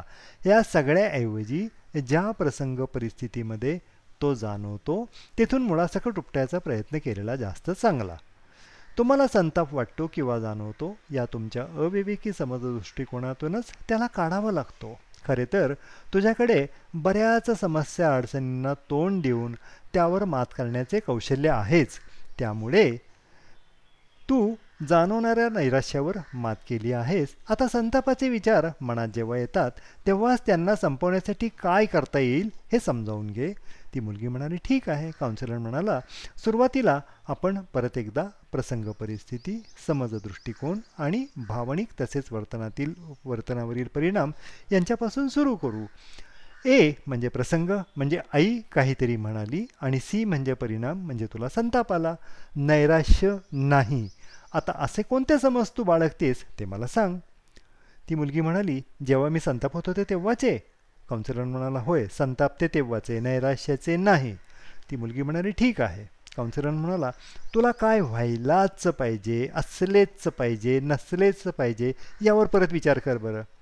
ती म्हणाली की मी अशा परिस्थितीमध्ये नसलेच पाहिजे जेव्हा कोणीतरी माझ्याशी अन्याय पद्धतीने वागत असेल. काउन्सिलर म्हणाला लक्षात ठेवण्यासारखा विचार आहे. मात्र या विच अशा विचारांमुळे आपल्यात संताप निर्माण होईल असं खरंच वाटतं का? मला तरी हा विचार ना गरीब बिचारी मी अशा प्रकारचा वाटतो. ती मुलगी म्हणाली होय. काउन्सिलर म्हणाला गरीब बिचारी मी अशा विचाराने आपल्यात संताप येणार नाही. ती मुलगी म्हणाली खरे तर माझी आई समजूतदार असली पाहिजे असा तो विचार आहे. काउन्सिलर म्हणाला खरे तर असा विचार थोडासा ठीक आहे. संताप बाहेर इतरांवर व्यक्त केला जातो स्वतःवर नाही. खरे तर आईने असेच वागायला पाहिजे किंवा वागलेच नाही पाहिजे. माझी आई मला ओरडलीच नाही पाहिजे. तिने मला वेडेवाकडं बोललंच नाही पाहिजे. असे इतर काही विचार आहेत काय? ती व्यक्ती मुलगी म्हणते आणखी व्यक्ती आणखी एकाच प्रसंगांचे वर्णन करते. काउन्सिलर म्हणतो आता थांब. या विचारांमागे कोणता वास्तविक समज आहे? ती व्यक्ती म्हणते ठीक आहे. ते जरी माझ्याशी असे वागत असले तरी ते माझ्याशी तसे वागतात. वास्तवात माझ्या भावाला ती माझ्यापेक्षा जास्त महत्त्व देते. काउन्सिलर म्हणाला आणि या विचारामागे कोणता वास्तविक समज आहे? ती मुलगी म्हणाली ती मला कशीही समजत असली तरी मी तशी नाही. काउन्सिलर म्हणाला नाही हे सुद्धा नाही. मी अवास्तविक कल्पना कोणती आहे ते विचारतो आहे. ती मुलगी म्हणाली थोडी थोडी कळते आहे. त्यांना मी माझ्याशी तसे वागायची मोकळीक देते आहे. म्हणूनच मी तशीच व्यक्ती होते आहे. माझ्यामध्ये थोडासा जरी अभिमान स्वाभिमान स्वतःविषयी आदर किंवा सारासार विवेक असता तर मी त्यांचे बोलणे उलटवू शकले असते ज्यामुळे ती माझ्याशी जशी वागते तशी वागू शकली नसती. काउन्सिलर म्हणाला हे सगळं तुझं नैराश्य बोलते आहे. मी बिचारी आहे. मी वाईटच आहे. असेच ते विचार आहेत. या विचारांना आपण थोडा वेळ बाजूला ठेवू. तुझ्यातील संतापामागील समज कोणता आहे? तिने तुला वेडेवाकडे बोलले नाही पाहिजे. नाही नाही ते आक्षेप किंवा आरोप केले नाही पाहिजेत. हे ठीक आहे. पण तुझी आई तुझ्याशी कशी वागलीच पाहिजे? ती मुलगी म्हणाली खरे तर तिने मला कुटुंबाचा एक घटक म्हणून समान वागणूक दिली पाहिजे. काउन्सिलर म्हणाला म्हणजेच तिने तुझ्याशी बरोबरीने आणि न्याय्य पद्धतीने वागलेच पाहिजे. असा तुझा समज आहे. हे सगळेच तुझे व्हायलाच पाहिजे झालेच पाहिजे असलेच पाहिजे अशा मागण्या आहेत. आरबीटीच्या उपचारात जेव्हा व्यक्तीच्या मागण्या च हा शब्द काढून झालेच पाहिजे असतेच पाहिजे नसतेच पाहिजे अशा स्वरूपाने दिसून येतात तेव्हाच त्रासांची सुरुवात होते. तुझा समज सांगतो माझ्या आईने माझ्याशी न्याय्य पद्धतीने वागलेच पाहिजे. मला लागेल असे वेडेवाकडे बोललेच नाही पाहिजे. मुलगी म्हणते मी स्वतःलासुद्धा खूप काही सांगत असते आणि स्वतःकडूनही ना माझ्या खूप काही मागण्या पूर्ण व्हायलाच पाहिजेत असंही मला वाटतं. मी माझ्या आईच्या अंगावर ओरडले नाही पाहिजे तिला लागेल असे बोलले नाही पाहिजे. माझ्या अशा वागण्याने इतर लोकांना त्रास होऊ नये असंही मला वाटत असते. खरे तर मला माझ्या आईसमोर उभे राहून बरेच काही सांगायचे किंवा ऐकवायचे आहे. ते म्हणजे हा काय फालतूपणा आहे? माझा भाऊ गेले वर्षभर घरात पडीक आहे आणि त्या बदल्यात तो तुला पैसे देतो असेही तू मला सांगतेस आणि म्हणून तू त्याला काही बोलत नाहीस. खरे तर घरखर्चाला मी पैसे देत असते आणि त्याला असेही सांगतेस की ते सगळे पैसे तू मला परत देतेस कमाल आहे काउन्सिलर म्हणाला खरे तर आता तू जे काही सांगितले ते तुझ्या आईला सांगायला हरकत नाही. फक्त संतापून सांगितलेस तर मात्र परिस्थिती बदलणार नाही हे लक्षात ठेव. अशा गोष्टी शांतपणे आणि ठामपणे सांगता आल्या पाहिजेत. तसे सांगता आले की तुझ्या सांगण्याचा परिणाम चांगला होऊ शकेल पण आपण परत थोडे मागे जाऊ आणि प्रसंग त्याविषयीचा समज आणि त्यामुळे झालेल्या परिणामांविषयी बोलू. ती मुलगी म्हणाली ठीक आहे. काउन्सिलर म्हणाला आपल्याला संताप ही भावना मिळाली आणि संताप कसा निर्माण होतो? याचे तू काढत असलेले अनुमान आणि तर्कही मिळाले. आता आपण त्यांना आव्हान देण्याचा प्रयत्न करू. त्यासाठी तू स्वतःला कोणते प्रश्न विचारतील? हे सांगता येईल का तुला? ती मुलगी म्हणाली माझ्या समोरचा मोठा प्रश्न आहे की तिने कसा विचार करावा? हे मी का सांगू शकत नाही? माझ्या मनात इतका संताप खतखतो आहे. जो व्यक्त करायला माझ्याकडे शब्द नाही ती माझ्याशी जसे वागते आहे त्याचा आमच्या त्याचा आमच्यात काही संबंध आहे असे मला वाटतच नाही. यासाठी मी माझ्या आईशी बोलू की भावाशी तेच मला कळत नाही आहे. काउन्सिलर म्हणाला थांब थांब. हा एक आणखीन कळीचा मुद्दा आहे. आता तू जे बोललीस तो तुझा प्रश्न किंवा समस्या आहे. आपल्याला त्या दोघांचे प्रश्न किंवा समस्या आहेत हे आधी पाहावे लागेल. ती दोघे दुसऱ्यांशी अन्याय्य पद्धतीने वागत आहे आणि त्यामुळे तुला येणारा संताप हा प्रश्न आहे. आधी तुझा संताप कमी करावा असे तुला वाटतं का? आपण तुझा निर्धार कमी करण्याबद्दल बोलत नाही तर तुझ्या संतापांबद्द संतापाबद्द संतापण्याबद्दल बोलतो आहोत. मुलगी म्हणाली ठीक आहे. आत्ता या क्षणी तरी ते माझ्याशी जसे वागतायत त्यामुळे मी अस्वस्थ होऊच नये असा प्रकार हास्यास्पद आहे. अशावेळी कोणीही संतापेल. काउन्सिलर म्हणाला तू मला असे विचारते आहे की त्यांच्या वर्तनाविषयी मला काहीच वाटले नाही पाहिजे किंवा आनंद व्हायला पाहिजे का? तर मी म्हणेन असे काही सुचवणे वेडेपणाचे असते. कारण अशा प्रसंगी आनंदात असणे म्हणजे वेडसरपणा असेल. पण तू कितीही संतापलीस तरी त्यामुळे तुझा काहीही फायदा होताना दिसतही नाही. या कारणामुळे मला असं वाटतं की आपण क्रोधाला तिलांजली देऊ आणि संतापाची तीव्रता चिडचिडीपर्यंत आणू अस आणू आणून असं म्हणू शकतो की आत्ता जे काही चालले आहे ते मला आवडत नसल्याने त्याबद्दल मीच काहीतरी प्रयत्न करून ही परिस्थिती कमी त्रासदायक करण्याचा प्रयत्न करणे. शेवटी इतकी संतापून तुझा काय फायदा झाला? त्याचमुळे तुझ्या पचनसंस्थेची कटकट सुरू झाली आणि संपूर्ण शरीरावरही परिणाम झालाच की नाही? ती मुलगी म्हणाली तेही खरंच आहे. माझा काहीच फायदा झाला नाही. उलट गेला संपूर्ण आठवडा मी पोटदुखीने बेजार झालेली असल्याने काहीही करू शकत नव्हते आणि कोणाशी बोलावे असेही मला वाटत नव्हते. त्यातच डॉक्टरांनी सांगितले की मला नैराश्य आलेले आहे. काउन्सिलर म्हणाला ठीक आहे. आपण आता तुझ्या संतापाचे काय करायचे ते पाहू. खूप काळ झाला आपण ए बी सी डीची उजळणी केलेली नाही. म्हणून परत एकदा ती करू. तू जेव्हा तुझ्या समजांना आव्हान देशील तेव्हा क्रमाक्रमाने तुझा एक एक वेळगळ तुझ्या एक एक वेळगळ समाजापासून सुरुवात करू. ती मुलगी म्हणाली माझ्या आईने माझ्याशी न्याय्य पद्धतीने का वागले पाहिजे? काउन्सिलर म्हणाला अगदी बरोबर. तुझ्या आईने तुझ्याशी चांगल्या प्रकारे वागलेच पाहिजे याचा पुरावा कोठे आहे? ती मुलगी म्हणाली मला माहीत नाही. मी शाळेत जात असताना मी बऱ्याच लोकांना त्यांच्या घरात आनंदाने राहताना पाहिले आहे. प्रत्येकजण मॉलमध्ये सिनेमाला किंवा पिकनिकला जाऊन मजा करत होते हसत खिदळत होते. जणू काही त्यांच्या आयुष्यात काही दुःख नाहीच आहे असंच मला वाटत होतं. काउन्सिलर म्हणाला मला पूर्णपणे कबूल आहे की असं घडणं छानच असते पण तुझ्या पण तुझ्या आईनेसुद्धा तसेच का वागले पाहिजे? ती मुलगी म्हणाली का म्हणजे? मला वाटते तिने तसेच वागले पाहिजे. तिने माझ्याशी रास्त पद्धतीने वागलेच पाहिजे. काउन्सिलर म्हणतो पण का? ती व्यक्ती म्हणते कारण ती ती व्यक्ती ती मुलगी म्हणते कारण तसे असावे असंच मला वाटतं म्हणून आणि नंतर थोडीशी हसते. काउन्सिलर व्यक्तीला सातत्याने प्रश्न विचारून त्याच्या अवास्तविक दृष्टिकोन किंवा मागणी शोधायला लावतो पण स्वतःहून उत्तर देत नाही. यातूनच व्यक्तीला पुढील काळात स्वतःचे समज दृष्टिकोन वास्तविक की अवास्तविक हे शोधायला मदत होते. काउन्सिलर म्हणाला अगदी बरोबर. मला हवे तसेच तिने वागले पाहिजे. असा समज कसा काय तुझा फायद्याचा असेल? आणि पुढे त्या त्यामुळे काय घडेल? ती मुलगी म्हणाली काहीच घडणार नाही. काहीच उत्तर देत नाही. आणि काउन्सिलर म्हणाला मी तुझ्या मताशी पूर्णपणे सहमत आहे की तुझ्या आईने तुझ्याशी योग्य न्याय्य पद्धतीने वागले तर फारच चांगले होईल. त्यामुळे तिचे जीवन सुखी आनंदी त्रासविरहित होईल. तसेच आपल्या मुलांना समजावून घेणारे पालक खूप चांगला परिणाम घडवतात. हे आपण पुराव्यानिशी सिद्धही करू शकतो. मात्र तुझ्या आईने सुद्धा असा प्रयोग केलाच पाहिजे असं आपण म्हणू शकतो का? तिने असे काही का करावं?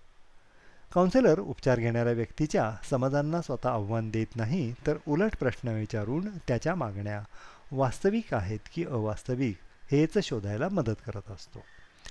ती मुलगी म्हणाली रोजच्या जगण्याच्या काही पातळ्यांवर असं काही घडू शकते. तसं बघितलं तर माझी आई अडाणी नाही. कारण ती असं काही वागते याचं व्यक्ते आहे याची जाणीव झाली असता तिला नक्कीच वाईट वाटेल. मला असं म्हणायचं आहे की कोणत्याही आईला आपण विक्षिप्तपणे वागतो आहोत हे समजल्यावर आनंद होईल काय? काउन्सिलर म्हणाला अगदी बरोबर. म्हणूनच तिने तुझ्याशी चांगल्या पद्धतीने वर्णन केले तर चांगलेच होईल असेही आपण म्हणू शकतो. ती म्हणाली मुलगी म्हणाली हो असं काही झालं तर उत्तमच आहे. काउन्सिलर म्हणाला पण तिनं चांगलं वागलंच पाहिजे असं का? अगदी अशा वागणुकीचा तुम्हा दोघींना फायदा होणार असेल तरी तिने तुझ्याशी चांगल्या प्रकारे वागलेच पाहिजे असं का म्हणायचं? काउन्सिलर परत व्यक्तीला आव्हान द्यायला प्रेरित करतो. ती व्यक्ती मुलगी म्हणते ठीक आहे तिने माझ्याशी चांगल्या प्रकारे वागले पाहिजे असा नियम नाही आहे काउन्सिलर म्हणाला तुझ्या बोलण्यावरून अशा वास्तवावर तुझा फार काही विश्वास आहे असे वाटत नाही. ती मुलगी म्हणते मला विचार करता येतो आणि तो असा आहे की ती ज्या प्रकारे विचार करते आहे यात माझी चूक कुठे आहे? माझा काय दोष आहे? हे वास्तविक आहे की तिने चांगलेच पाहिजे तिने चांगलेच वागले पाहिजे असेही नाही आणि असे करायला तिला शिकवायचे ही माझी जबाबदारीसुद्धा नाही. त्याचप्रमाणे सध्याच्या परिस्थितीमध्ये तिचे तिने चांगले वागणे महत्त्वाचे आहे असे समजावून सांगणे हा सुद्धा माझा उद्देश देखील नाही.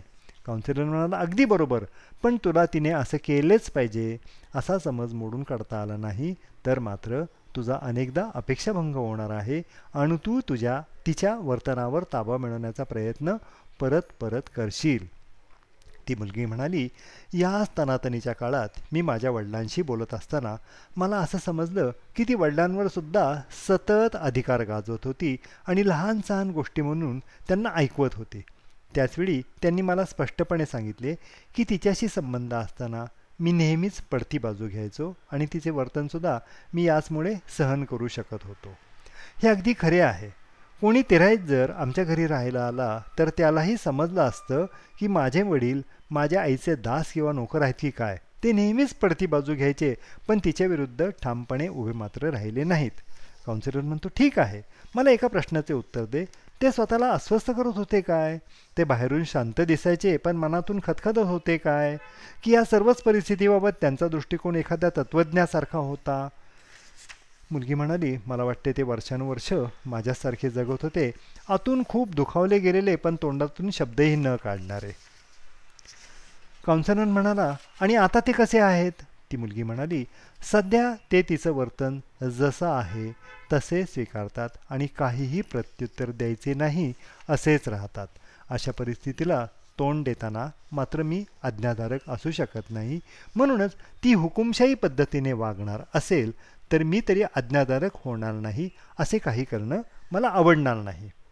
काउन्सिलर म्हणाला थोड्याच वेळापूर्वीच तू म्हणाली होतीस की माझे वडील माझ्या आईच्या विचित्र वागण्याचा त्रास करून घेत नाही ही चांगली गोष्ट आहे. ते गप्प राहतात आणि समोरून जे काही येते ते त्यांच्यावर परिणाम करता परिणाम न करता निघून जाते. याचा अर्थ ते तुझ्या आईला बदलण्याचा किंवा शिकवण्याचा प्रयत्न करत नाही म्हणूनच तर तिच्याविरुद्ध उभेही राहत नाही आहेत मुलगी म्हणाली अगदी बरोबर.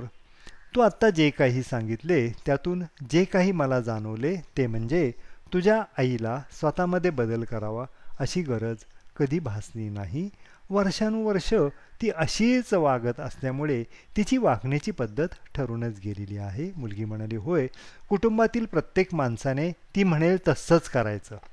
काउन्सिलर म्हणाला म्हणूनच तुमच्या घरातील सगळ्यांनीच एकमेकांशी वागण्याची पद्धत बदलणं ही एकतर खूप अवघड कामगिरी असणार आहे. त्यातच तुझ्या आईला ती जसे वागते आहे तसे वागण्याचा साठ वर्षांचा अनुभव आहे. या सगळ्या माहितीवरून तुला निर्णय घेणं खरं तर सोपं आहे. ते म्हणजे तिला विरोध करायचा की नाही? असे प्रयत्न करून काही फायदा होईल काय? मुलगी म्हणते ठीक आहे. काउन्सिलर म्हणतो त्याचप्रमाणे तुझ्या वडिलांचे वर्णन तू ज्या प्रकारे आज्ञाधारक गुलाम अशासारख्या शब्दात केलेस ते थोडक्यात त्यांचं पायपुसणं झालेलं असून कोणीही त्यांचा गैरफायदा घेत असतो. हे जे काही तू सांगते आहेस ती खरे तर तुझी अनुमानी किंवा तर्क आहेत. मुलगी म्हणाली अगदी बरोबर आहे. मी इतर पुरुषांची मैत्री करताना अगदी हाच निकष वापरत असते. मी जे काही सांगते ते निमूटपणे ऐकून घेणारा पुरुष मला आवडत नाही. वर्षानुवर्षे असेच वागताना मी माझ्या वडिलांना पाहत आले आहे. काउन्सिलर म्हणाला बरोबर आहे. तरीही त्यांच्या बाबतीत असलेले तुझे मत हे तुझे अनुमानच आहे. आता तुझ्या वडिलांचे वस्तुनिष्ठ वर्णन तू कसे करशील? फक्त त्यात आज्ञाधारक गुलाम असे शब्द न वापरता कारण असे शब्द नकारात्मक आणि निंदाजनक असतात. तुझे वडील नक्की काय करतात हे सांगता येईल का तुला? ती मुलगी म्हणाली वस्तुनिष्ठपणे माझी आई अकारण जेव्हा माझ्या वडिलांना नाही नाही तेव्हा ब ते बोलते तेव्हा ते तिला प्रत्युत्तरही देत नाहीत किंवा प्रतिकारसुद्धा करत नाहीत. काउन्सिलर म्हणाला ते काय करतात? असा माझा प्रश्न आहे. ती मुलगी म्हणाली ते शांत राहतात किंवा ठीक आहे ठीक आहे असं म्हणत राहतात आणि तिला हवे तशा पद्धतीने सगळं काही करतात. काउन्सिलर म्हणाला आणि नंतर माद वाद विटतो का? ती मुलगी म्हणाली हो तसं होतं पण असे प्रकार सतत सुरूच असतात. जे काही सुरू असते ती सतत कटकट असते. सतत आज्ञा देण्याचे काम सुरूच राहते. काउन्सिलर म्हणाला याचा अर्थ तुझे वडील आईचे वर्तन बदलण्याच्या भानगडीत पडत नाहीत. तिला हवे तसेच वागत राहतात तरीही ते स्वतःला अस्वस्थ मात्र करून घेत नाहीत. त्याचप्रमाणे ते मनातल्या मनात खतखतही नस खतखतही नसतात. याचा अर्थ असा होतो की त्यांनी एक प्रकारे परिस्थितीशी समझोता केलेला आहे. ती मुलगी म्हणाली होय बरोबर आहे. काउन्सिलर म्हणतो कोणत्याही परिस्थितीशी समजवता दोन पातळीवर होतो. व्यक्ती भावनिक दृष्टीने कसा परिणाम घेत करून घेते आणि त्याच प्रसंगाला कृतीवर्तनातून कथा कसा प्रतिसाद देते? या ठिकाणी काउन्सिलर समोरच्या व्यक्तीला तिचे वडील सहअनुभूतीच्या माध्यमातून कसे समजावून घेता येतील याची जाणीव करून देत आहे. ती मुलगी म्हणाली ठीक आहे. काउन्सिलर म्हणाला तुझ्या म्हणण्याप्रमाणे तुझे वडील भावनिक दृष्टीने ठीकठाक आहेत. आपल्या विक्षिप्त पत्नीला कसे तोंड द्यावे याचा वस्तुपाठ त्यांच्याकडून शिकायला सुद्धा हरकत नाही. यासाठी एखाद्या तत्ववेत्याप्रमाणे शांत राहून तुझ्या आईला जसे वागायचे तसे वागू देणे हा सुद्धा एक पर्याय आहेच. मुलगी म्हणाली बरोबर आहे. फक्त आपणही त्याच प्रकारचे वर्तन करायचे नाही असे मात्र असेही करता येईल. काउन्सिलर म्हणाला अगदी बरोबर. ती मुलगी म्हणाली तिच्यासारखे मी सुद्धा वागणे ही कल्पना मला आवडत नाही. आजपर्यंत जशाच तसे असेच मी वागत आहे. तिची बडबड सुरू झाली की माझीसुद्धा सुरुवात होते. काउन्सिलर म्हणतो मला असे वाटते की तिच्याशी कसे वागावे याविषयी आपण वेगळा विचार करू. तुझ्या आईच्या वर्तनात बदल करण्यासाठी आपण वेगवेगळे पवित्रे म्हणजे स्ट्रॅटेजीज वापरू शकतो. तरीही आपले पहिले ध्येय तुझ्या मनात धुमसणारा संताप कमी करणे असाच असणार आहे. स्वतःच्या मनातील संताप कमी करून त्यावर काही ताबा मिळवता आला की तुझी समस्या सोडवणे तुलनेने सोपे होईल. आपण काही प्रयोग करायला सुरुवात करू. जसे की आपण जशाच तसे उत्तर दिले तर काय घडेल? मी माझ्या वर्तनात सुधारणा करीन आणि काय घडेल हे पाहीन.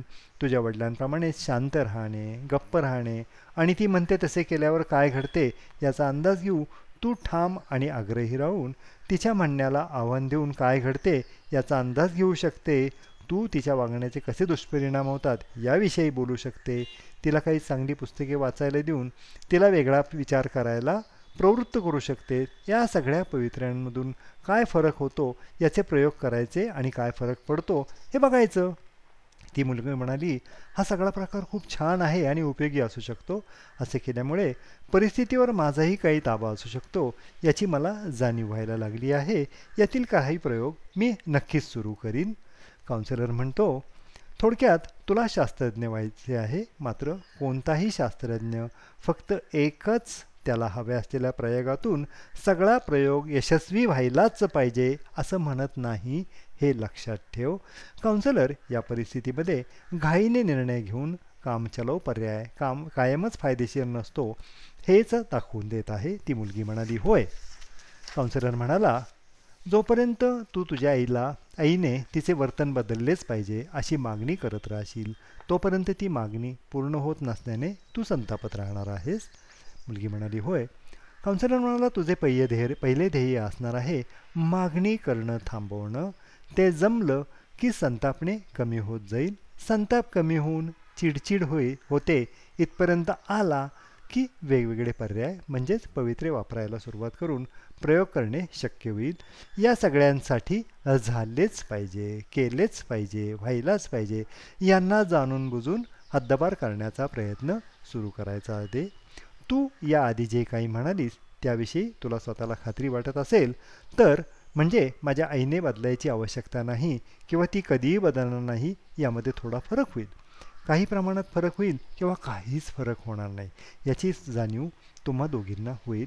मुलगी म्हणाली तुम्ही अगदी योग्य सांगता आहात ती अजिबात बदलणार नाही असेच मला वाटते. काउन्सिलर म्हणाला ती बदलेल किंवा बदलणार नाही हेच लक्षात ठेव. पण तुला वेगवेगळे प्रयोग तर करता येतील. पण तू जर तुझ्या मागण्या थांबवल्या त्यातच तिने बदललेच पाहिजे. ही मागणी जर कमी केली तर तू तुझ्या वडिलांचा पाय पर्याय आत्मसात करू शकतेस वापरू शकतेस. तुझ्या वडिलांचे तत्त्वज्ञान काय आहे? तर आत्ता ती अशी आहे यावरून तिला आपल्यात बदल करावा असे आत्ता तरी वाटत नाही. त्याचप्रमाणे का आणि कशासाठी बदलायचे याची प्रेरणाही होत नाही. म्हणूनच मी कितीही मागण्या करून काहीच उपयोग होणार नाही. काउन्सिलर समोरच्या मुलीला वडिलाचे उदाहरण हा चांगला पर्याय आहे म्हणून सामोरा ठेवता आहे. मुलगी म्हणाली तुम्ही ज्या प्रकारे हा सगळा उलगडा केला त्यातून अनेक गोष्टी मला पटत आहेत आणि त्या बरोबरच आहेत अशी जाणीवसुद्धा मला होते आहे. काउन्सिलर म्हणाला आता तू एकच करायचे आहे. ते म्हणजे आपल्या पुढील भेटीदरम्यान वरील गोष्टीची उजळणी स्वतःशी करत राहायची आहे. असे तू जितक्या जास्त वेळा करशील तितकी तुझी अस्वस्थता कमी होत जाईल.